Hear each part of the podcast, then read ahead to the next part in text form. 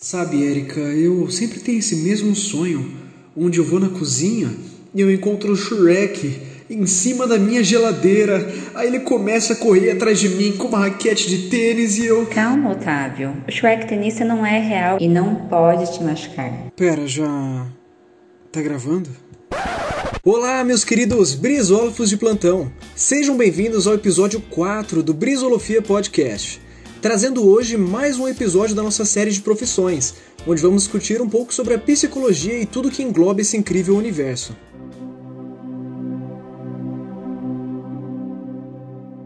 Meu nome é Otávio e tem algumas pessoas que mereciam pagar o boleto da minha terapia, viu?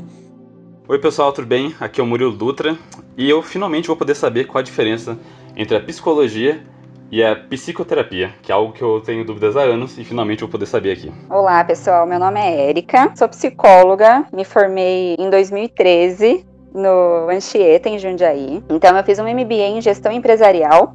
Hoje eu sou formada em psicologia clínica e psicologia jurídica e avaliação psicológica. E depois eu vou contar um pouquinho aí de como que foi essa, essa minha trajetória. Gente, meu nome é Raquel Araújo, também sou psicóloga, me formei em 2013, junto com a Erika, inclusive, no Anchieta. Tenho pós-graduação em TCC. Não é todo mundo que sabe sobre isso, mas isso é a minha abordagem, né? Que é a terapia cognitivo-comportamental. A maior parte das pessoas, quando vai fazer terapia, não sabe muito sobre isso. Tanto a minha abordagem quanto a da Erika é em terapia cognitivo-comportamental, tá? Mas não é muito importante saber disso, isso é pros psicólogos. A gente usa isso daqui no nosso atendimento, ok? Mas de início, então, eu gostaria de saber quem precisa de psicólogo, afinal, né? Porque eu vejo esse termo sendo utilizado até de forma pejorativa, né?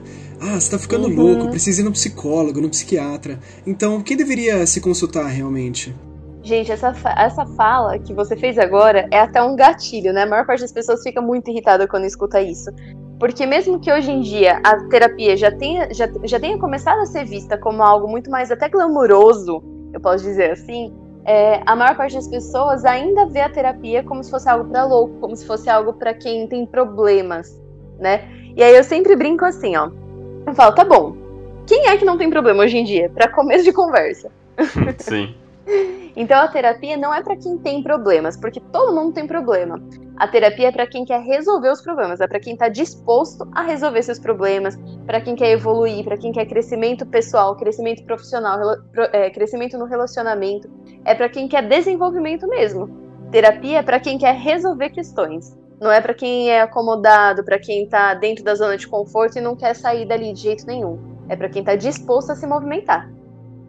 É, eu acho, inclusive, que quando você fala para alguém, nossa, você precisa ir no psicólogo, geralmente não é tão evidente, mas todo mundo precisava ir no psicólogo, até porque, Sim. mesmo que não seja de forma clara, as suas ações estão sendo diretamente influenciadas pelas suas vivências, né? E talvez tenha alguma coisa nessa vivência, né, que precise, né? Com certeza. Sim. Inclusive é por isso que nós, psicólogos, também fazemos terapia para não misturar a nossa vivência com o nosso atendimento. Nossa, é verdade, não tinha pensado por esse ponto, que realmente vocês também precisam, não acaba confundindo as coisas, não é verdade? A gente faz, o certo é fazer terapia. A gente tem que fazer, né? Que é como que a gente vai indicar um serviço que a gente não utiliza, né? É. Sim. Exato. Não seria nem coerente. É um bom ponto. Exatamente. não tinha olhado para esse lado. Eu sempre é. falo disso também, por exemplo, a pessoa vende Natura. Aí você pergunta, ah, você usa? Ela fala, não. Ué, É. não faz sentido, né? Tem alguma coisa de errado. Tem alguma coisa errada ali. E completando aí a- o que a Raquel falou, né, sobre quem precisa, eu até levantei algumas coisinhas, algumas frases, sabe? Sobre quem, quando que eu devo então procurar ajuda? Se todo mundo precisa, será que agora de eu procurar ajuda? Então, eu até fiz algumas anotações aqui, eu queria dividir com vocês, que é mais ou menos assim. Você sente alguma emoção com muita intensidade? Então, você sente cobrança, uma ansiedade, uma raiva que você entende que vem do nada, alguma emoção que tá forte? Então, sim, você deve procurar ajuda. Você passou por alguma situação traumática recentemente? Algu alguém faleceu? Teve algum divórcio, algum desemprego, algum, alguma doença na família ou, ou você mesmo? Algum problema no relacionamento? Você sofreu alguma traição? Sim. Você também tem que procurar ajuda. É, você tá com algum sintoma de doença não diagnosticada, então você anda com aquele aperto no peito ou com aquela dor de cabeça, e você já foi várias vezes nos médicos, já fez todo aquele check-up, e o médico fala que tá tudo bem com os seus exames, você não tem nada. procura um psicólogo. É, o corpo fala, né? Muitas vezes a gente vê isso por aí e é real. Você busca alguma fonte de, de recompensa, que é álcool, drogas, é, excesso de comida, você tem que tomar medicamento para dormir, você compra muito, você tem alguma compulsão até mesmo por sexo. Então, você também deve procurar um psicólogo. Você tem alguma ideia fixa, alguma vontade que não passa? Por exemplo, é, eu pego alguma coisa e tenho que lavar a mão, ou eu tô com alguma ideia que me leva é, a sensação de morte ou a vontade de morrer, também você precisa procurar um profissional de psicologia. Se as coisas que antes tinha graça agora perderam a graça, procura um profissional de psicologia. Então, qualquer tipo de problema de relacionamento, namoro, amizade, é, com a família, também você pode procurar um, um, profissional de psicologia. Então, juntando aí com a fala da Raquel, né, deixando um pouquinho mais específico, eu acredito que todo mundo já viveu ou vai passar por alguma dessas coisas que eu, que eu trouxe aqui, né? Então, a hora de procurar o psicólogo, né, o profissional de psicologia, é a hora que você entende que você está dentro de alguma dessas situações e que você gostaria, como diz a Raquel, de melhorá-las. Porque problemas todos nós temos. Olha, eu, eu, acho que eu acabei de achar uns 4 ou 5 motivos para eu ir, então. Gabaritou, fez o bingo ali, acertou na quina do. Exato. Agora que você listou os problemas e deixou bem claro, eu falei, é, realmente, talvez eu precise também. Viu, Murilo? Vamos lá. É, a realidade é essa mesmo. Todo mundo precisa de terapia e é esse o ponto, né? De que não tem, não tem como a gente caracterizar uma pessoa, dizer assim, ah, não, se só outra coisa que eu, que eu até gostaria de comentar, né? Que a maior parte das pessoas acha que tem que ter algo muito sério para fazer terapia. E não. Se você tem algum distúrbio, se você tem algum problema e ele tá trazendo qualquer tipo de transtorno para sua vida, você precisa de terapia. Mas se você não tem e você quer crescer de alguma forma, se você quer se desenvolver de alguma forma, a terapia é para você. Porque a terapia é isso, é para crescer. Independente do assunto, né? É. É crescimento. Muita gente procura, acho que a Raquel vai concordar comigo, para autoconhecimento, né? Uhum. Ou para desenvolver alguma habilidade de, de comunicação, né? De, de como se colocar. Porque a gente tem uma, uma bagagem, vamos dizer assim, que é o que a gente aprende no dia a dia. E a gente precisa de novas, muitas vezes, para desenvolver alguma coisa que a gente tem dificuldade. Então, o profissional de psicologia ele é preparado justamente para isso, para ajudar você na, a se conhecer, a se desenvolver, a ter mais autoconfiança. Então, pode ajudar em um monte de coisa. Eu confesso que eu mesmo ach... eu tinha essa visão que era, ah, você só pode procurar o psicólogo quando há algo muito grave, quando alguém morre ou divórcio. Mas agora que a Erika falou, por exemplo, de você perder o seu emprego. Eu nunca teria pensado em ir pelo psicólogo só por, por esse motivo, mas agora talvez eu pensaria em ir, porque realmente é, uma, é um baque também, dependendo da posição que você tá, de como é feito. Então realmente eu tinha esse pensamento que era só quando uma coisa muito grave acontecer com você que você deveria ir procurar uma consulta. Uhum. E olha, olha que legal, Murilo, você falando, né? Até você falando sobre o desemprego. Olha quanta, pelo momento que a gente está passando, né? Quantas pessoas que estão aí e que estão passando por esse momento de desemprego Sim. e que o desemprego ele mexe com o nosso financeiro, que consequentemente mexe com os nossos gostos, que diminui o nosso reforço, sabe? Então, às vezes, é, que nem você falou, né? Qual que seria o problema muito grande? Às vezes ele parece pequeno, só que ah, se ele durar um mês, ele é pequeno. Se ele durar um ano, ele já toma outra proporção. E se você já estiver preparado logo no primeiro mês, por exemplo, daqui a um ano você vai estar enfrentando esse problema de uma maneira totalmente diferente. Sim, você acaba alimentando aquilo, né? fica num ciclo vicioso, né? De alimentando aquela ideia sempre, né? Somente. Uhum. E acaba virando um problema grande, né? Sim, então às vezes o que é pequeno já, já pode ser o suficiente para você falar, bom, deixa eu ver como é que é então, né? Deixa eu ir lá falar com aquela psicóloga, deixa eu ver o que que tem. E aí a gente acaba descobrindo até mais coisas, assim. Eu a, acho que é um processo bem gostoso. Mas interessante vocês terem falado sobre a área de atuação, né, dos psicólogos. Eu gostaria de saber, então, qual é a diferença do psicólogo e do psiquiatra. Por favor, que essa é uma dúvida que eu tenho. Então, ó, a psicologia e a psiquiatria, não, é, embora elas sejam muito parecidas uma com a outra, muita gente confunda, na verdade, se você for analisar mesmo, não tem nada a ver. a psiquiatria, você começa fazendo faculdade de medicina e depois você se especializa em psiquiatria. A psicologia não, você é psicólogo. Então, por exemplo, o psicólogo é a pessoa que vai estar tá ali te ajudando a resolver suas questões no dia a dia, etc. O psiquiatra também vai te ajudar, mas principalmente a principal diferença entre eles é que o psiquiatra é quem receita os fármacos, é quem passa remédio. Hum, psicólogo não passa remédio mais. A menos que o psicólogo tenha formação em, em outras áreas e afins, mas o psicólogo, no geral, não, não receita medicamento. Mas, mas, o processo do psiquiatra é o mesmo? Tipo, ele faz uma consulta, conversa com a pessoa, aí ele recomenda um remédio? Ou ele pega a recomendação de um psicólogo para dar o remédio pro paciente? Geralmente a gente trabalha juntos. Geralmente a gente faz isso em conjunto. Então o psicólogo encaminha para o psiquiatra, o psiquiatra encaminha para o psicólogo. Por quê? O, psic... o psiquiatra também precisa conhecer a história de vida da pessoa, também precisa entender vários fatores. Mas a, a, não é tão profundo quanto o psicólogo, porque o psicólogo está indo semanalmente Psiquiatra depende da situação. Às vezes você vai uma vez por mês, uma vez a cada três meses. É um processo mais distante. E o psicólogo tem técnicas, tem ferramentas para ir trabalhando aquelas questões. O psiquiatra também tem, não vou, não vou dizer que eles não ajudam bastante, eles ajudam muito, mas a, a parte deles é mais medicamentosa, é mais ali.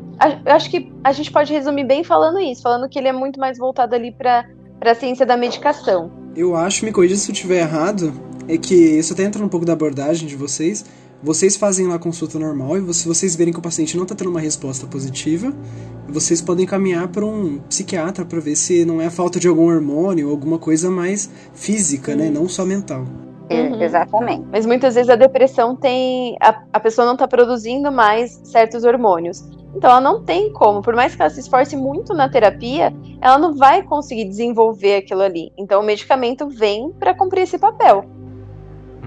Sim.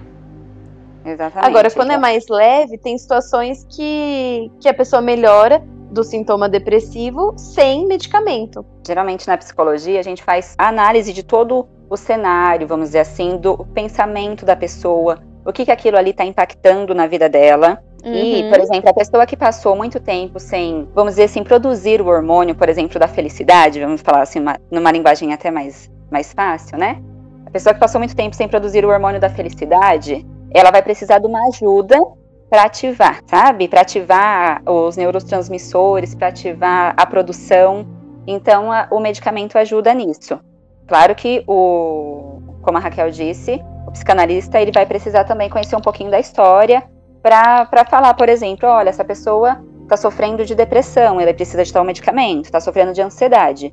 Mas como a gente faz um trabalho é, de encaminhamentos entre psicólogo e psiquiatra, muitas vezes o paciente já vai até com o laudo, que facilita até a, a o, o, psiquiatra analisar a situação e indicar. Então, por isso que ela falou que a gente trabalha, somos parceiros, vamos dizer assim. Uhum. Então, um acaba ajudando o outro para o bem-estar daquela pessoa que nos procura. É, tem gente que acha que a gente tem rixa, que se tem um já não precisa do outro. Não é assim. Muito pelo contrário, né? A gente super se ajuda. Eu gostaria de saber como é que é lidar com o profissional e o pessoal, né? Vocês realmente no dia a dia, tipo, nossa, ele colocou o, o arroz por cima do feijão, interessante, né? como é que são com os amigos, né? Os amigos, eles pedem conselhos é, terapêuticos, como é que funciona? Olha, eu, eu não sei se de outras profissões dá para fugir. Por exemplo, a pessoa que é veterinária, ela vai na casa daquela amiga que o cachorrinho tá com um probleminha, e aí você fala, ai, deixa eu aproveitar que ela é veterinária, sabe? Sim. o que acontece com, com a gente, acredito com a Raquel também, é aquela pessoa que, que quase, que entende quase que o psicólogo ele tá ali para adivinhar as coisas, né? Então a pessoa chega pra gente e fala assim, olha, eu tenho esse problema assim, assim, assim, o que, que você acha? E então, a pessoa muitas vezes traz, né? Acho que a Raquel concorda comigo. Concordo demais. Acontece e, o tempo todo.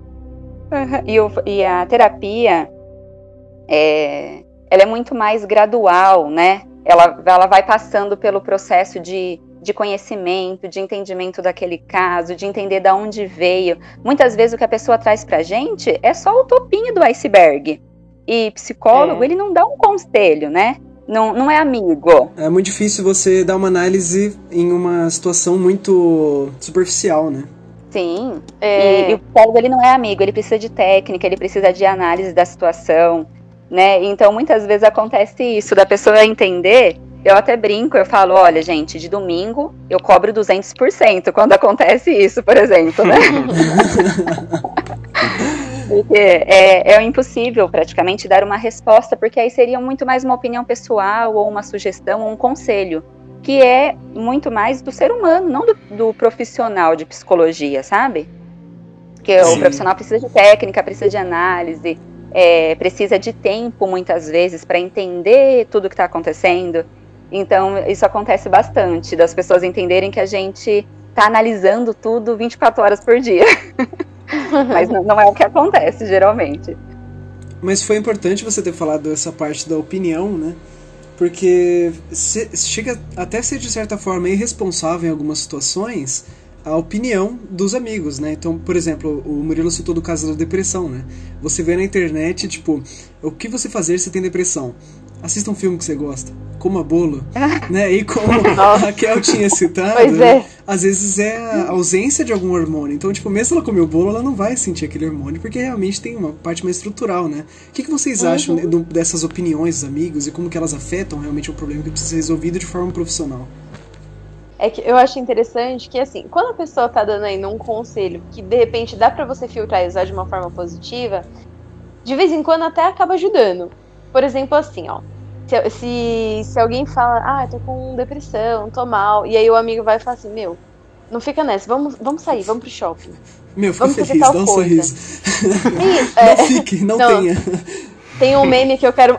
Tem um meme que traduz muito bem. Ele fala assim: a pessoa fala, ah, eu tenho depressão. E o outro fala assim, nossa, mas a vida é tão bela.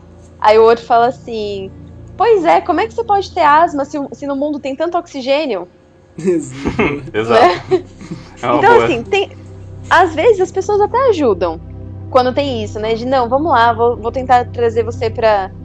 Vou tentar te distrair, vou tentar te ajudar de alguma forma. De vez em quando isso é útil. O problema é quando a maior parte das pessoas faz o contrário. Chega assim, ó. Poxa, mas como que você pode ter depressão? Você é tão bonita. Poxa, mas hum. você tem depressão? Olha só a sua vida, olha como você tá sendo ingrata. Tem tanta gente passando por coisa pior. Porque daí, além da pessoa não tá ajudando, ela tá desqualificando o sentimento da outra. Uhum. Então acaba sendo ainda pior. Você tá fazendo a pessoa se sentir culpada por ter depressão. Exato, e, ainda mais comparando os problemas, né? Que é algo que não se deve fazer, né? Nossa, o meu, pior meu problema é diferente do seu, né? Cada um tem Exato. o seu problema e tá lidando com ele de uma forma diferente, né? Pois Sim, é. Isso, isso que você falou das pessoas vêm na, é, na internet, né? Por exemplo, o come bolo, né? Come bolo, uhum. dá, você precisa dar uma volta no, no, no shopping, na praça, né? Aí o que acontece? Muitas vezes a pessoa, ela tenta, né? Que eu percebo que as pessoas, elas querem sair dessa. Lógico. Então elas vão lá e fazem. E aí o que acontece? O resultado não é aquele de eliminar, né? Ah, talvez até distraia ali um pouquinho, mas ela chega em casa e volta tudo de novo. E aí o que Isso. acontece? Ela entende que nem o que a internet falou, nem o que aquele super amigo, melhor amigo, indicou, foi o suficiente para ela. Então, ela, ela se sente que está cada vez mais no fundo do poço mesmo, sabe? Porque, poxa, olha, eu fiz o que era para fazer, ou que a internet falou que era para eu fazer, e eu não uhum. me senti bem. E agora? Então não tem receita de bolo, né? Não é, é. não serve para todo mundo. É aquela coisa de, ah, eu odeio bolo de coco, mas, ah, a Raquel ama bolo de coco. Então eu, eu preciso entender o que é bom para mim e o que é bom para ela. Então, a, a, a, internet, ela quer pegar muita gente, né? Um público muito grande de pessoas. Mas o que faz sentido para um é... não faz para o outro. E aí faz a gente se questionar ainda Isso é mais é sobre o problema. Então, é, é bom as pessoas tomarem, assim, é um cuidado, vamos dizer assim, em relação a isso. Quando o cachorrinho, por exemplo, que eu dei o exemplo, né? Ele quebrou a pata, você leva ele diretamente no veterinário. Mas quando acontece algum problema emocional, né? Principalmente emocional, porque se você rala um joelho, você corre lá no, no hospital. Agora, quando é algum machucado emocional, as pessoas vão para o amigo, vão para a mãe, vão para o vizinho, vão para a internet. E aí, elas, até elas chegarem no psicólogo, elas já estão cada vez com mais dores alimentadas ali, porque elas já fizeram tudo que todo mundo falou e não deu certo. E às vezes o problema é muito menor, é só porque ninguém parou para fazer o bolo que ela queria. E às vezes acaba até piorando, né? Porque a pessoa ouviu o conselho de uma pessoa, vai, que ela ama, que é uma, uma amiga ou uma mãe, e nem isso funcionou e a pessoa pode ficar ainda mais isolada por, por causa desse motivo. Ela né? de... fica. Né, nenhum, nenhuma, nenhuma voz amiga conseguiu me ajudar, né? Sim, ela, ela fica se sentindo culpada, péssima, entendendo que ela não vai sair daquela nunca. Né? A gente vê bastante casos sobre isso, principalmente que eles falam, muitas vezes as pessoas chegam e falam assim, olha, deixa eu te falar, eu já contei para o meu amigo, ou é, eu já contei para minha mãe, e minha mãe disse isso. então, pois é. ela... É. a sensação que dá é que assim, olha, eu tô aqui porque, olha, ninguém conseguiu me ajudar. Sim. E é complicado porque quanto mais você demora para procurar ajuda, é igual um machucado. Então imagina assim, se o seu machucado tá ali, você já vai no médico logo, já resolveu o seu problema. Às vezes ele passou ali um mertiolatezinho e já resolveu. Agora, se você demora para ir, aquela ferida vai ficando infeccionada, vai enchendo de bactéria, vai piorando. Então é isso que a Erika tá falando. Quanto mais você demora, porque você tá pedindo ajuda para um amigo, pedindo ajuda pra internet, tal, tal, tal, tal, você vai se sentindo pior, pior, pior e vai se agravando o seu quadro. Então, quanto mais você demora para ir, pior vai ser. E depois a pessoa ainda quer que o tratamento seja rápido. Ah, eu posso? Em um mês eu vou estar tá bem? Claro, porque foi em um mês que você ficou ruim, né? Sim. Mas eu acho que essa questão de medir problemas, né, que vocês haviam falado, é algo muito comum, né? Principalmente em relacionamentos. Acho que é uma, uma fonte muito grande, né, de discussão, porque o que para um parece ser algo leviano, né, algo bobo, para o outro tem muita importância eu acho que aí que entra um pouco da justificativa do psicólogo ter que ser um pouco mais profundo, né? Porque às vezes aquela coisa pode ser boba, se você for olhar de um aspecto geral, mas aquilo tem um, uma, tem um link emocional muito grande para ela por alguma vivência, né? Isso é muito, é muito único de cada um, né? É por isso que, que o psicólogo tem muita empatia, né? Coisa que a maior parte das pessoas não conseguiu ter, porque a gente nunca foi ensinado a ser empático.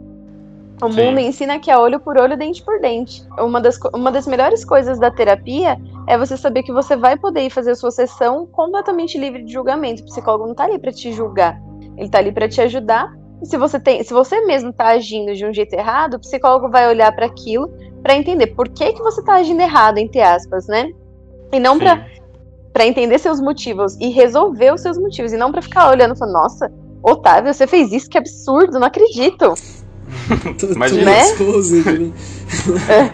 Pegando o gatilho do que a Raquel falou, muitas vezes a pessoa acha que o psicólogo tá ali para passar a mão na cabeça da pessoa. Sabe, já, já ouvi bastante isso. Uhum. Ah, mas é porque você vai no psicólogo, mas aí é, ele só vai ouvir seu lado, né? Principalmente quando se trata de relacionamento.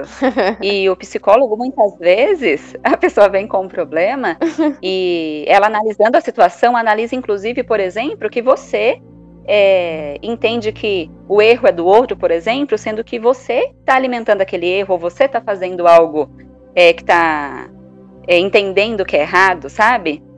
É. E aí a pessoa sai de lá pensando: nossa, eu fui no psicólogo e entendi que eu ia ser acolhido, e na verdade ele me mostrou que eu também estou fazendo. Então é, é bom tirar essa ideia do que o psicólogo é aquela pessoa que vai passar a mão na sua cabeça né? O, o psicólogo mesmo, ele vai analisar a situação e trazer as coisas para se encaixarem e para ficar mais confortável com o, o que você trouxe, né? A, a, relação, por exemplo, ou o problema. E se você precisar é, pensar diferente ou reconhecer algumas coisas, o psicólogo vai utilizar das técnicas para fazer você enxergar isso também. Então, às vezes, dói na gente também fazer o processo de terapia. É, isso é verdade. Eu acho que inclusive não teria professor melhor para ter chamado para um podcast, né? Porque os psicólogos em geral, eles falam muito bem, né? Eles têm um lado muito carismático, né? Isso vai até ajudar para mim na edição, né? Porque vocês parecem ter uma dicção boa, vocês conseguem é, se linkar mesmo assim com o paciente, né? Eu acho que isso até consegue Ai, direcionar para a próxima pergunta, né? De como é que é a formação de psicologia como é que são as matérias, vocês simulam uma consulta com o paciente, como é que é a dinâmica, como é que funciona esse preparo para se tornar psicólogo realmente? Adorei. Eu também. Olha, a psicologia, ela é uma, vamos dizer que ela é uma ciência nova, né? Então, da, da época, por exemplo, que a gente se formou, que foi lá em 2013, para agora, a grade já mudou algumas vezes, já teve algumas alterações. Por quê? Porque as pessoas ainda estão estudando muitas coisas da base da psicologia para trazer um profissional cada vez mais pronto, né? Até porque a sociedade vai se, se modificando e, e, o psicólogo precisa atender a demanda que a, que a sociedade traz. Então a, a grade ela vem mudando bastante. Porém, o que continua a mesma coisa, né? Que são cinco anos de formação. Então, para ser psicólogo, você tem que ralar bastante. São cinco anos ali se dedicando. É, aquela coisa de, de festa, né? De, da psicologia. Eu falo que lá eu via muito isso nos filmes dos Estados Unidos, né? Então, hum. quando eu entrei para fazer psicologia, eu falava: Nossa, que legal, né? Vai ter muita festa. E, é, gente, é tanto livro para ler, é tanto xerox para tirar. é tanta apostila. Não tem festa, não. É, festa, é clube da leitura. É o clube da leitura. Exatamente. E, e aquela coisa de. Muitas vezes, né, como a gente fala que não tem uma receita de bolo que serve para cada um, muitas pessoas entendem que na teoria também, ah, deixa eu dar aquela enroladinha. Não existe isso. Né? O, o que é certo é certo, o que é estudado, o que já tem pronto, a resposta é uma só. Então a gente pode seguir caminhos diferentes, mas para um encontro comum, né? Uhum. Tem várias matérias, né, no, no, decorrer desses cinco anos, e sim, a gente faz estágio. A partir do terceiro ano, mais ou menos, a gente escolhe a abordagem, que é o que a Raquel falou, que nós somos da TCC, que é a terapia comportamental cognitiva, que ela vai analisar a maneira que você pensa e a maneira que você se, se comporta, que uma se relaciona com, com a outra. Outras pessoas vão escolher psicanálise, outras pessoas vão escolher fenomenologia. Eles são, é, vamos dizer assim, que um médico ele se forma como clínico geral e depois tem as especialidades específicas. A psicologia é a mesma coisa. Nós somos psicólogos, só que dentro a gente escolhe qual caminho que a gente vai se identificar, né? E estudar para atender as pessoas. Tem estágio obrigatório da, pela faculdade, né, Raquel, pelo menos lá no Anchieta. Uhum. A gente fazia estágio obrigatório em cinco áreas. Então a gente atende lá, supervisionado com um professor já especialista, né? Uhum. É, nos ajuda nos atendimentos para iniciar. Mas também a gente fez, faz estágio em outras áreas. Eu, por exemplo, fiz em escola, fiz na área organizacional, fiz estágio na área social, que eu trabalhei em um asilo, e a clínica, se eu não me engano, foram essas áreas, então, que durante. Então, você tem lá os seus estudos, né? Porque as aulas não param. E a gente fazia, todas uhum. essas áreas trabalhava. Mais os estágios e o TCC. Mais os estágios de TCC. Então, assim, não é brincadeira, não. É. Mas vale a pena. É. Vocês poderiam me dizer um pouco mais sobre essas outras, outras abordagens, né? Como a psicanálise, Olha, abordagem é muito. É que é difícil a gente falar de outras abordagens porque é muito profundo, tem muito estudo. Então, não tem como a gente falar de cada uma delas, porque a gente, para ser bom em uma, a gente tem que se dedicar a estudar uma delas. Então, a gente tem um geralzão de todas, e daí a gente se identifica com uma e vai atrás dela. Mas, assim, é, a diferença, na verdade, é o jeito que você vai lidar com o problema. Por exemplo, vou falar assim de um jeito bem superficial, tá? Então, se tiver algum psicólogo de outra abordagem que estiver escutando, por favor, salva os, salva os erros aqui. Já tem um disclaimer antes. É. Como a Erika comentou, a nossa abordagem é a cognitivo-comportamental. Então, a gente analisa pensamento e a gente analisa comportamento. Tem a abordagem comportamental, que ela também vai analisar o quê? O comportamento da pessoa. Então, ela vai olhar o que aconteceu, qual foi o antecedente e qual foi o comportamento da pessoa. A psicanálise, ela vai mais voltada ali para a história de vida da pessoa. Então, assim, é, é você pegar. A, nossa abordagem faz o quê? Você recebe o problema da pessoa e daí você pensa, tá bom, como que eu vou resolver isso aqui? Tem abordagens que querem ir a fundo no porquê que o problema aconteceu. Tem abordagens que querem só assim, meu, não importa por que, que o problema aconteceu, o que importa é a gente resolver. Tem outras abordagens que pensam o quê? Meu, importa tanto o porquê que aconteceu, porque daí eu preciso evitar isso, quanto que jeito que aconteceu e como que eu vou cortar isso. Entende? Então ele é mais assim, o jeito que eu vou lidar com aquele problema. Fez sentido? Deu para entender? Sim. Mais sim, ou menos? Sim. Não é, ficou claro. Todas essas abordagens analisam sonhos? Onde isso entra, mais ou menos? Porque eu acho algo incrível. Sonho é muito mais da psicanálise. A psicanálise analisa muito mais. Mas também tem um ponto muito importante, que foi até legal você perguntar isso, porque eu acho importante de, da gente comentar. Que tudo depende muito, embora a gente tenha abordagens e cada um siga a sua abordagem, também tem o jeito de cada profissional. Sim. Então, dentro da psicanálise, tem profissionais que analisam sonhos, tem profissionais que não. A TCC não é muito conhecida por analisar sonhos, mas eu, por exemplo, gosto muito de saber o de, quando o sonho é muito significativo, eu gosto que o paciente traga e a gente vai usar aquilo ali como material da terapia. Porque já aconteceu, por exemplo, de, de a pessoa ter sonho. Quer ver, ó? É, não sei se eu posso contar assim uma coisa pequenininha de um caso. Pode. Não, pode, fica à vontade. Teve o caso de um paciente que ele sonhou que ele tinha derrubado um copo de vidro e que daí esse copo estava com água e de repente vinha uma avalanche, que aquela aguinha no chão se transformava em uma avalanche e ele tentava fugir e a avalanche vinha perseguindo ele e foi assim, um, um, é, era um maremoto de repente, ele, ele mergulhava ali no meio e de repente ele olhava e falava, mas isso aqui vale a pena? Sabe, foi um sonho assim bem bagunçado. Nossa. Mas olha que interessante, a gente tinha na sessão, isso foi uma noite antes dele vir para a sessão. Na nossa última sessão, o que a gente tinha trabalhado? Ele estava se relacionando com uma pessoa e a pessoa tinha traído a confiança dele. Então a gente falou muito sobre quando quebra a confiança, dá para restaurar ou não dá. E aí a gente também falou sobre quando vem um problema que pode ser pequeno, mas que daí ele tinha um probleminha de catastrofizar, que é o quê? Você pegar um problema e transformar, sabe, fazer tempestade em copo d'água. Uhum. Sim. Né, no sonho foi literalmente isso. E no sonho, exatamente. Então, ó, a gente falou sobre quebra de confiança. Ele sonhou com um copo que se espatifava. Ah, teve um detalhe importante. Ele falou que ele tentava, quando, ele, quando o copo quebrava, ele tentava encaixar as pecinhas para ver se o copo se restaurava. Nossa, que legal. É bem ah, Então- o retrato dele mesmo, né? Exato, foi o que a gente tinha acabado de falar sobre isso.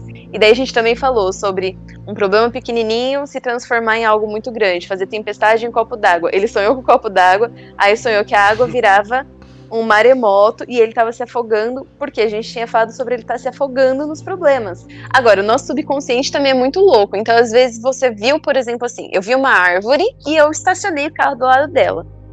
Aí meu sonho vai vir todo fragmentado. Porque nosso subconsciente, a gente tem um sisteminha de autossabotagem que não quer que as coisas deem muito certo pra gente. Então, no meu sonho, não vai ficar fácil e claro como foi esse exemplo que eu acabei de contar.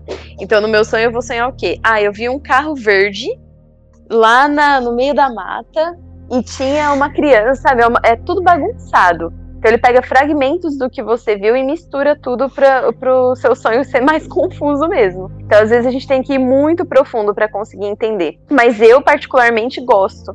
Eu gosto quando meus pacientes me trazem o sonho deles e muitas vezes a gente tenta interpretar. Não é uma característica da minha abordagem, é do meu atendimento. E do meu também. Adorei. Eu e a Raquel, a gente tem um- uma troca, assim, muito, muito bacana nesse sentido. E a gente atende de, ma- de maneiras muito parecidas, né? Geralmente, quando a gente Sim. conversa, a gente encaixa muita coisa. Então, eu também sou uma pessoa que gosto por- de trazer o sonho. Porque por mais que seja bagunçado, a gente, eu- a gente tenta ali na análise pegar se tem alguma coisa ali do inconsciente Isso. Né? É, que é o que a Raquel aí descreveu, que ela pegou tranquilamente. Até ela contando, né? A gente vai encaixando, né? Olha, pode ter analisado isso, pode ser aquilo.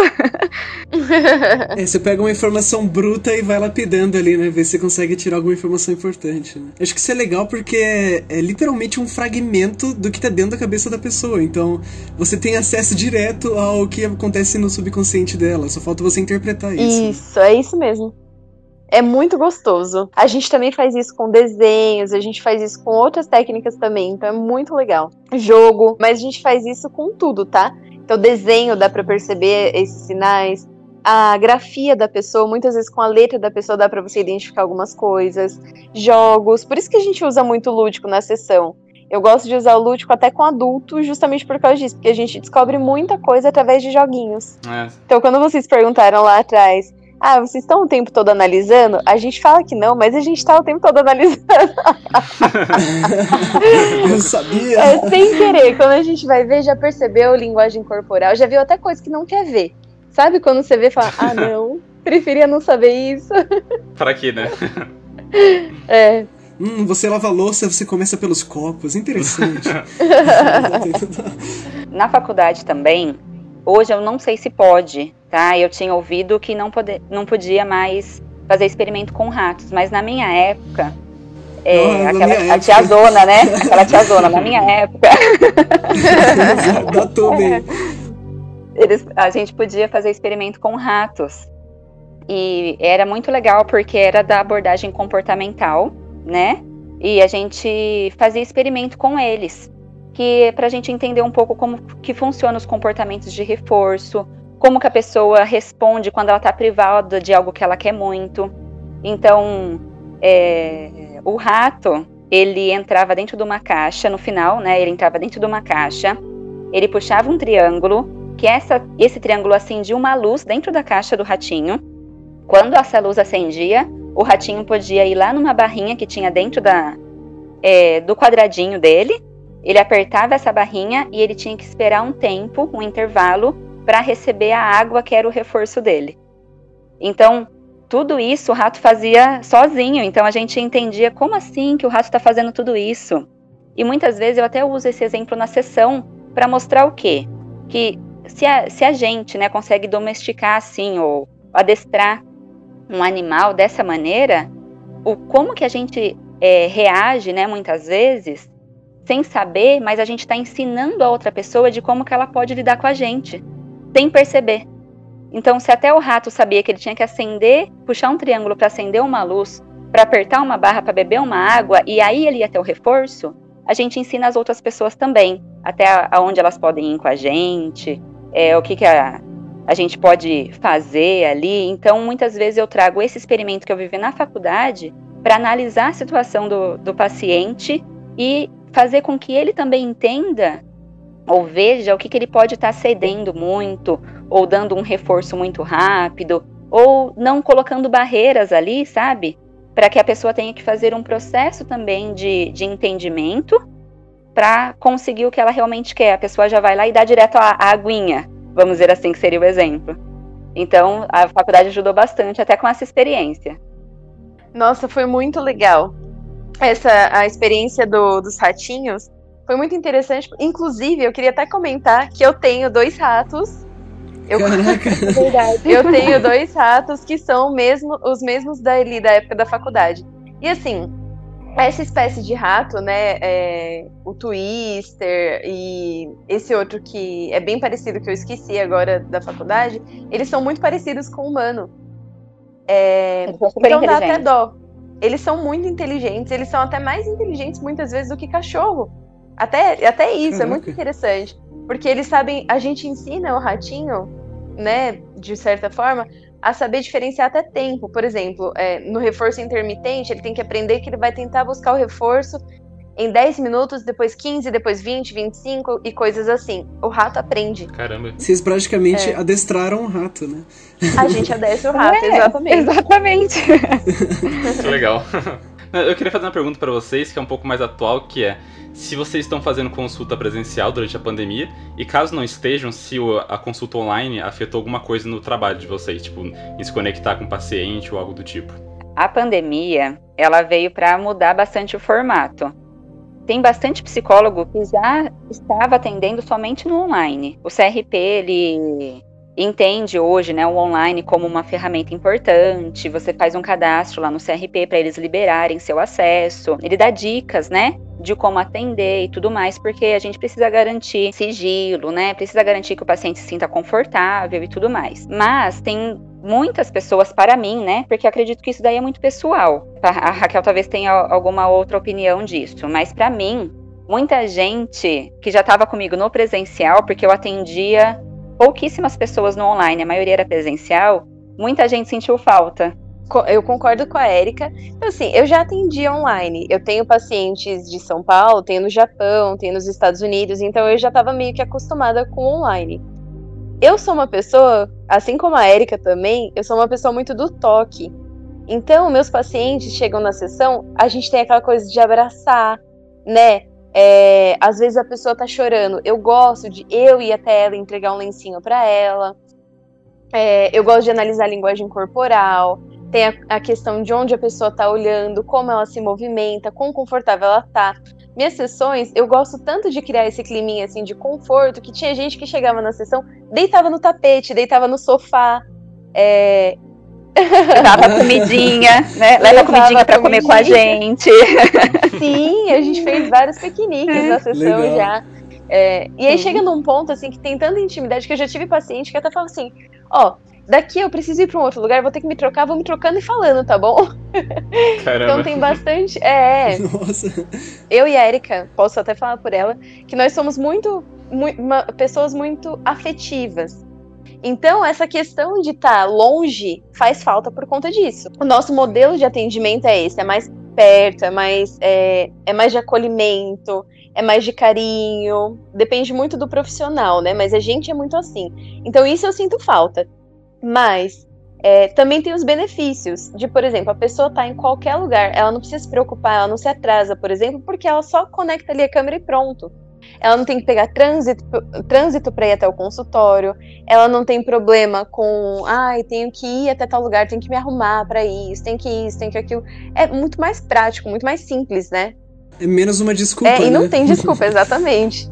Então, tem os benefícios e tem os malefícios.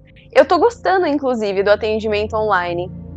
Tem pessoas que, inclusive, eu pretendo manter depois que sair da pandemia. A gente já foi liberado, né, para voltar. Por preferência minha, até porque eu tenho uma filha pequena, eu não tô voltando pro consultório ainda. Eu tô atendendo só online e pretendo, pelo menos até o fim do ano, eu pretendo continuar no online. Mas o que a gente perde é isso, de linguagem corporal e toque. De estar naquela conexão, assim, com a pessoa, né? Eu acho que acaba sendo mais profundo. Mas meus pacientes mesmo, que, que eu já atendia antes, eles falam, ah, tá tudo bem, você continua carinhosa na fala, né? A gente acaba Hum. tendo Né? esse outro ponto, outros né? recursos, né? É, isso. É, é importante falar, é, acho que ressaltar, né? Aí na- nessa linha da- até do que a Raquel tá falando, que a eficácia, é, é, eu não sinto, pelo menos, que com o retorno deles, que mudou, né? É. A eficiência da terapia, da troca, né? Claro que Hum, diz a Raquel, né, a, a análise, né, o- a gente analisa o que o- a pessoa mostra no celular, né, que geralmente é só o rosto, né, então falta ali um pouco do corpo, é, da, do restante da, da expressão corporal, vamos dizer assim, né. Mas Uhum. é, a eficácia tem, nossa, muita gente tem falado também, tem comentado as mesmas coisas que a Raquel tá falando, que é sobre a, a facilidade, né, o comodismo também que isso causa, e quando a pessoa se sente confortável em casa, tem um espaço adequado, as pessoas respeitam, né, aquele espaço dela, para a pessoa às vezes fica confortável até financeiramente. Por quê? Porque não precisa Isso. gastar com combustível, gastar com estacionamento, é, pegar ônibus, né? Então traz os benefícios também. Mas a, a consulta olha, de pijama, né? é, faz a consulta É. de pijama. Não, eu tive um paciente que ele tava dormindo e ele falou: "Ah, "Eu coloquei o celular para despertar, eu vou ficar aqui deitado, tudo bem?" então, às vezes a pessoa tá, tá tão confortável, né, que ela faz no conforto da, da sua cama, né? Fica uma troca. É como se fosse a pessoa no consultório mesmo. Que é esse o ambiente que a gente quer. Como diz a Raquel, eu tive pacientes meus que eu já atendi deitado no, sof- no sofazinho de dois lugares. Né? A pessoa Uhum. coloca uma almofadinha ali e fala: Ah, eu tô tão cansada do meu dia, deixa eu deitar. Claro, pô, o ambiente é seu e é isso que a gente quer mesmo. Aquele estereótipo do divã do psicólogo. O paciente deita lá Sim. olhando pra cima. É. Ai, nossa, ontem meu trabalho foi. E, e muita gente quer passar por essa experiência, né? De, ai, deixa eu deitar, como que será que é? Nos filmes é assim, né? Todos eles deitam no divã e tal. Sim. Então também tem isso. Mas vocês acham que tem alguma experiência única que vocês passaram no consultório? Algum problema que vocês se envolveram enquanto estavam fazendo consultas? Vocês têm alguma história assim? Olha, tem vários casos, vários, vários, vários. Tem muitas situações que são muito engraçadas. Tem paciente que acaba confundindo. é, Porque na terapia é uma relação tão profunda, é uma conexão tão gostosa, que às vezes você até mistura a- o papel da pessoa. Então já teve paciente que me chamou de mãe, já teve Nossa. paciente mais velho que eu que me trouxe presente de Dia das Mães. Tem caso de pessoa que se apaixona, tem todo tipo de situação.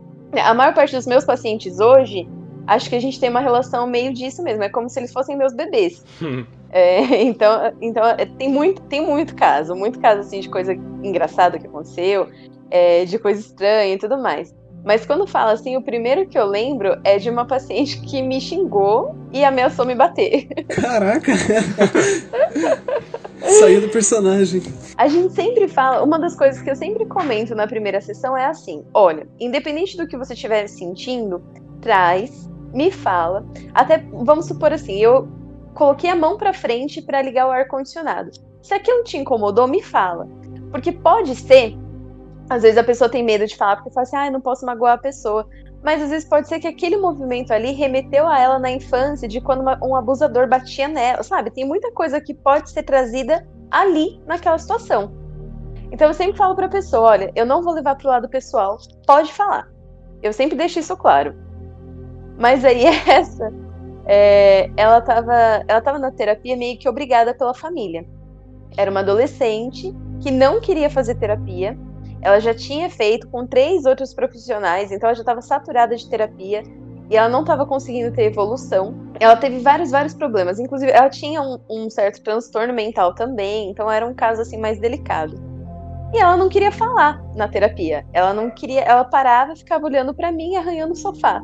Então eu tentava às vezes é, eu falar, ela não queria ouvir, tentava trazer desenhos, ela não queria, tentei trazer. Fui tentando várias coisas e ela não se abria. Até que teve um momento que eu perguntei: se eu trouxer jogos, você topa? Ela falou: topo. e aí, aí eu tive a bendita, maravilhosa ideia de levar Uno. Putz, não, tem, não tinha jogo pior, eu acho. Pois é. Você deu mais quatro nela, ela ficou irritada. É, pior, pior que ela não conseguiu manter o profissional dela, teve que ir pra parte competitiva. Né? Não. Não posso deixar ela ganhar, tem que ganhar, né? não consigo. Infelizmente, ela me jogou um mais quatro, eu joguei um mais quatro também, foi alguma coisa assim. E ela virou pra mim e falou assim: sua vaca. Nossa. Nossa. Bom, eu pausei, né? Esperei uns minutinhos. E ela começou a falar, porque eu vou te pegar na saída. Caramba. Vou meter a mão na sua do cara. Cara. Nossa. Ela trouxe um conteúdo de agressividade. Mas aí foi muito legal. Foi, foi... Foi muito legal, foi ótimo, realmente. Me parece incrível. Só mais uma terça-feira. É, a gente conversou bastante sobre isso depois, né? Esperei que ela se acalmasse e tudo. A gente não jogou mais. Mas aí eu fui conversar com ela sobre esse conteúdo, porque eu falei pra ela, tá, o que aconteceu? Por que, que, por que, que você sentiu essa necessidade de me xingar?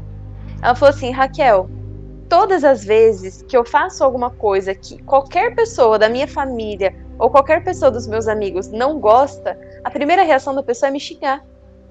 Caramba. Eu nunca soube que eu poderia agir diferente. Porque para mim, virar para você e falar assim, ah, que vaca, nossa, você é uma vaca, para mim faz parte do meu dia a dia. Uma, uma coisa de familiar já, né? Foi algo que para ela era natural. Eu falei assim pra ela, tá, e sobre agressividade? Ela falou assim: Bom, eu pensei que se eu não falasse esse tipo de coisa para você, você não iria me respeitar mais. Isso é. só no jogo de Uno, Porque... né? Caramba, foi bem profundo. Ou seja, foi. fica a dica aí, pessoal. Joguem Uno com psicólogos. Na melhor das hipóteses, você ganha um. você ganha uma terapia uma de graça aí, você ganha uma avaliação, é. Eu é, percebi que quando você joga mais conteúdo. dois, você usa o braço esquerdo. Isso quer dizer que. É muito legal jogar Uno, né? Porque daí você vai avaliando, ou jogar truco, né? Porque você sabe quando a pessoa tá blefando. Nossa, Nossa verdade.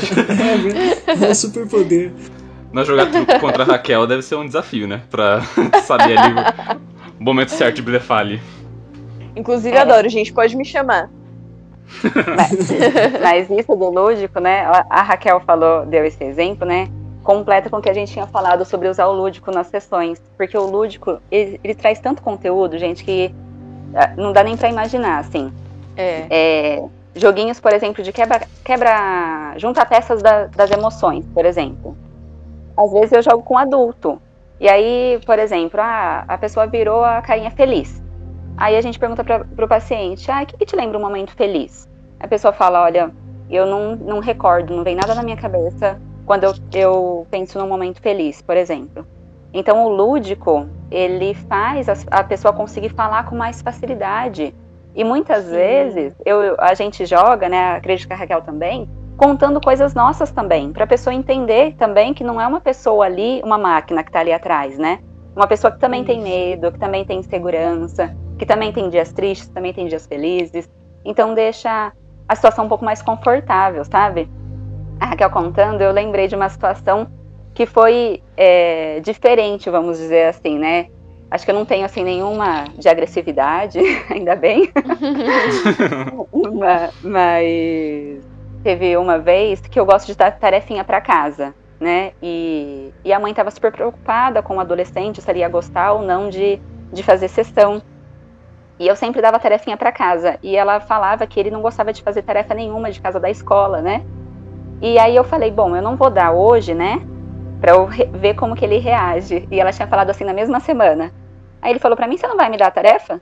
Eu falei para ele, não, hoje eu não vou te dar a tarefa. Ele falou, então eu não vou embora. então ele gostava de fazer a tarefa da terapia, ele não gostava da escola. E aí a gente foi trabalhando isso também sobre o que, que trazia que um conforto nele fazer a, a tarefa da sessão e não da escola.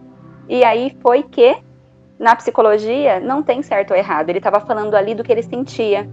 E na escola, todo mundo avaliava ele. Quando ele errava, as pessoas tiravam sarro, chamavam de burro e tudo mais. Então, ele trouxe dessa fala para mim, né, para a sessão, é uma queixa sobre bullying na escola. E aí a gente trabalhou em cima disso. Então, às vezes são detalhes que geram outra coisa, assim, para a gente trabalhar também. Tudo na, na terapia a gente consegue trabalhar. Mas é, eu acho interessante isso porque às vezes eu acho que algumas coisas são muito óbvias, né, para os psicólogos, coisas que a gente não vê, né. Teve uma vez que eu tive a minha sessão no mesmo dia, no mesmo horário que da minha namorada. E as duas psicólogas chegaram na mesma conclusão. A gente foi conversar depois e falou assim: Meu, mas ela falou isso aqui. Eu falei: Não, mas a minha falou isso aqui também. Então, tipo, coisas que só vocês leem, cara. Outra camada. Foi muito legal é, esse dia. Legal.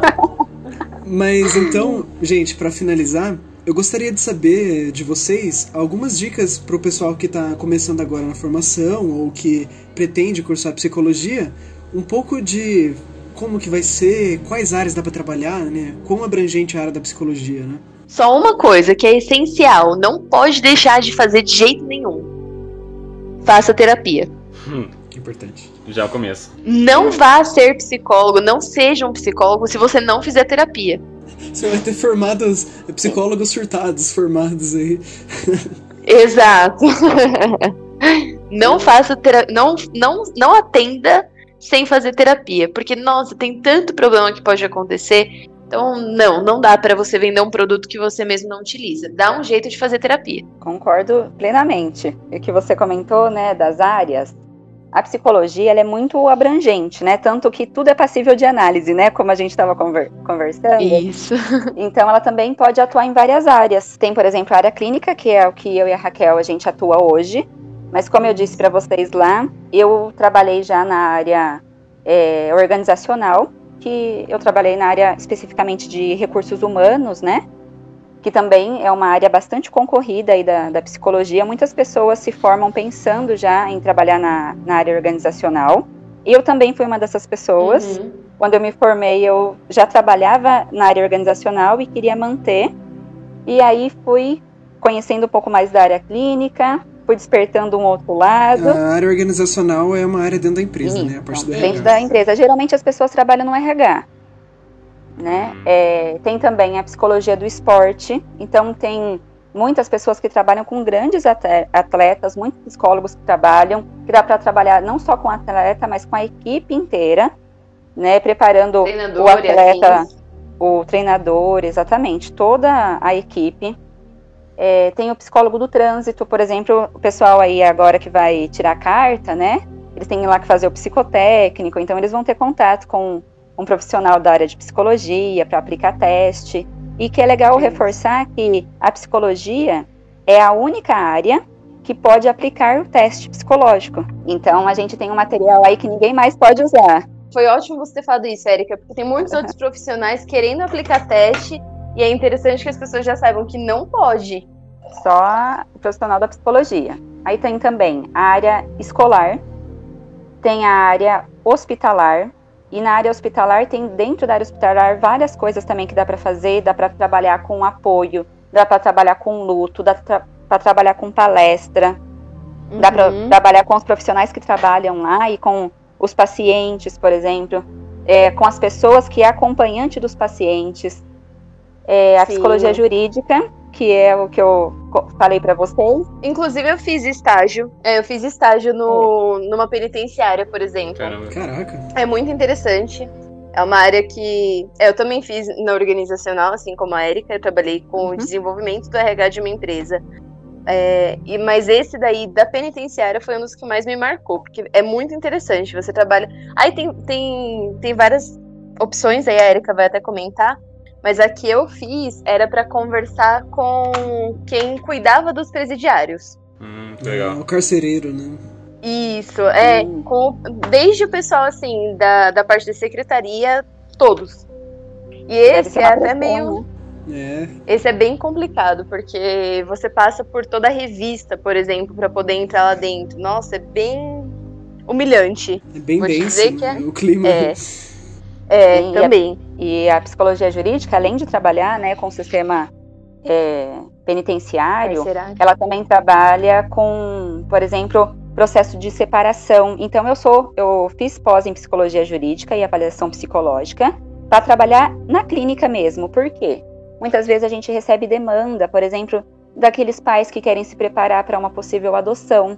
Também faz parte Uhum. da área jurídica. É, aqueles pais que estão separados, aquele filho, por exemplo, que tiveram, né, é, os pais separados e precisa, por exemplo, de um laudo ou de um respaldo para decidir guarda.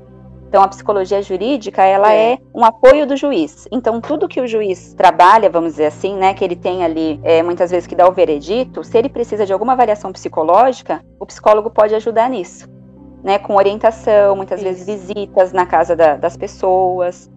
Então, ele é, pode ajudar em várias vertentes. Então, às vezes, o nome, né, é, por exemplo, a jurídica, a clínica, a gente trabalha, elas acabam até se ajudando, né, e se misturando uma com a outra. Aí tem a social, que dá para trabalhar num asilo, né, que eu comentei lá, que eu também tive uma experiência no asilo, que foi muito bacana. Eu tive também, e a minha não foi muito bacana.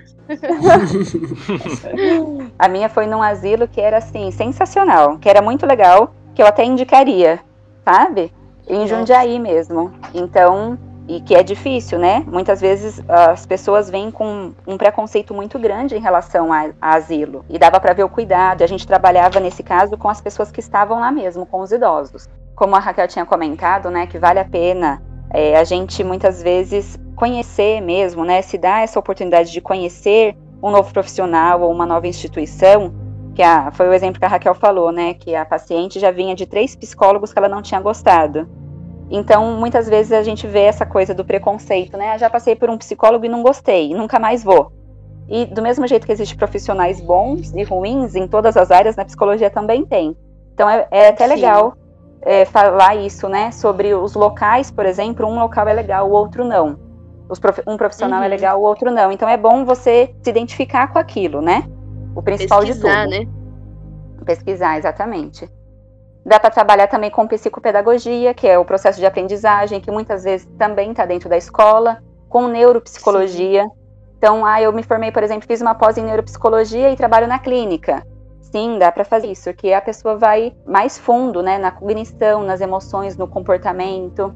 Dá para trabalhar com orientação profissional. Gente, esse eu amo. Orientação profissional é demais. Tem mais algum que você lembre? É, orientação profissional, eu, eu tenho uma paixão especial, é uma das coisas que eu mais adoro. É, dá para trabalhar muito também com emagrecimento, que é outra área que eu me especializei. né? Eu também sou formada técnica em nutrição e dietética, então é, dá para juntar muito as duas áreas. Então, é, dá para trabalhar muito no processo de emagrecimento também, inclusive dá para fazer parceria com, com nutricionistas e afins. E também uma coisa que hoje está fazendo muita diferença, muita, muita, muita, muita, é trabalhar com produtos online. Antigamente, né, no nosso tempo de faculdade, a gente, a gente nem ouvia falar disso, né? Mas hoje em dia a gente tem muito isso de criar produtos é, dentro da psicologia. Por exemplo, ah, eu trabalho muito com ansiedade, muito. Então, por que que eu não posso fazer um curso para trabalhar aspectos relacionados à ansiedade online? É uma linha, eu acho uma linha muito tênue com o coach ali, aquele coach. Então precisa ver bem, né? Não, precisa tomar muito cuidado, com certeza, mas é muito diferente, é bem diferente mesmo. Inclusive, eu tenho um, um curso online que é sobre autoconhecimento. Então, ali no, no meu curso, eu- ele chama Despertar. A gente trabalha autoconhecimento, trabalha relacionamento conjugal, social, relacionamento familiar. É, aí tem alguns bônus, né? Tem parte ali de Ah, mas eu não vou ficar falando porque senão vai parecer que tô fazendo merchan. Não, mas pode Não, fazer. tudo Isso bem, aqui é pode a área de vocês. É. Comprem o curso, prestem bastante atenção. Hein? É, inclusive, ele é bem legal. Mas é uma coisa que tem crescido muito também. Hoje em dia a gente faz bastante isso, de fazer curso, fazer workshop, fazer palestra, que é outra coisa que eu e a Erika fazemos bastante também. Palestra, workshop. Eu tenho um workshop, por exemplo, também, de como você se apresenta em uma entrevista em inglês, que é diferente da entrevista em português. Então tem sobre a vestimenta, tem sobre linguagem corporal, tem sobre. E isso se enquadra em infinitas áreas, então acho que Nossa, todo mundo tudo. Tá suscetível, né? É. Mas é bacana Então, a gente- esse negócio de pesquisar, porque do mesmo lado que tem um curso super embasado cientificamente ali, né? Super bem trabalhado, e do lado um do Hotmart, como ler mente usando a psicologia. em cinco passos. faz. Ai, que triste. Isso é verdade. Infelizmente é verdade. Então é muito questão de você pesquisar e se identificar também, né? Sim. E tomar cuidado com essa coisa de banalização, né? Porque como a psicologia é uma, considerada uma área nova, né? Muitas vezes a pessoa, ah, eu li um livro, então é assim que tem que fazer. São cinco anos, não são à toa, né? E fora os cinco anos, a gente sempre é. é, busca uma especialização, uma pós-graduação, um curso, né? Já fizemos inúmeros cursos aí, é, porque a gente tem que estar atualizado e não fugir para o senso comum, né? Que muitas vezes acaba acontecendo isso. As pessoas entram num senso comum, é igual aquela frase, né? De médico e louco todo mundo tem um pouco. Então Exato. as pessoas acabam sempre tendo uma receitinha e que pode piorar muitos casos e tudo mais. Aquela receita da avó, né? Que sempre dá certo. É, aquele chazinho, sabe? Aquele chazinho que sempre dá certo. Exato. Isso tem muitas interpretações. É, e aí vai muito também da criatividade do profissional. Tem, tem outros profissionais que trabalham até com a parte de moda, consultoria de imagem. Tem pra noivas, Sim. tem pra tudo. A área dentro da psicologia não falta. Resumidamente falta. falando, é isso. É, não realmente. falta onde trabalhar. Chegamos nessa conclusão. É, exatamente.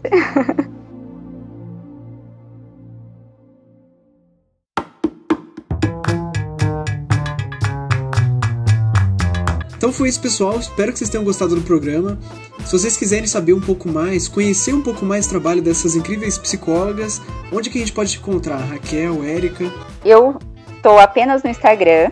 Eu abri um Instagram recentemente, inclusive. Eu não, não tava muito nesse meio. Mas com a força até da Raquel, abri o Instagram. Então me seguem lá. É psicóloga.ericazanon. Tendo no estado de São Paulo. Presencialmente eu atendo em Jundiaí e Vinhedo. Mas com o ambiente online, né? Tem o, o meu telefone lá. A gente consegue atender no, no Brasil e fora do Brasil também. Érica Zanon com Z-A-N-O-N. N de navio. Zanon. Isso mesmo. Gente, o meu tá como psicóloga.raquel Araújo. Bem parecido aí o de nós duas. É... Eu atendo presencialmente só em Jundiaí, mas online é em todo lugar também, inclusive, como comentei, fora do país também. Também tenho a página no Facebook, que também tá como psicóloga Raquel Araújo. E tem o meu curso, que é o Despertar, como eu já comentei, já que tá liberado o Merchan, dá uma olhada no meu curso, porque é, ele, ele ajuda bastante também. Pra quem não tem condições de fazer terapia, que às vezes fala, ah, mas terapia é caro. Caro, gente, é sofrer, né? Caro é passar por síndrome do pânico. caro é, é passar por. Caro é divórcio. Caro é você ficar sem comer. Caro é sentir depressão. Todas essas coisas. Isso sim é caro. É bom ponto. E tá lá, tá disponível no meu Instagram. Tem lá o, o link na minha biografia, tá bom? E vale a pena, gente. E Vale, É, é muito legal o curso dela. Tem muito conteúdo bacana. tá bem completinho. Então foi isso, pessoal. Muito obrigado. Não esqueça de nos seguir nas nossas redes sociais. No Instagram estamos como arroba Brisolofia Podcast. No Twitter, arroba Brisolofia. Até o próximo episódio.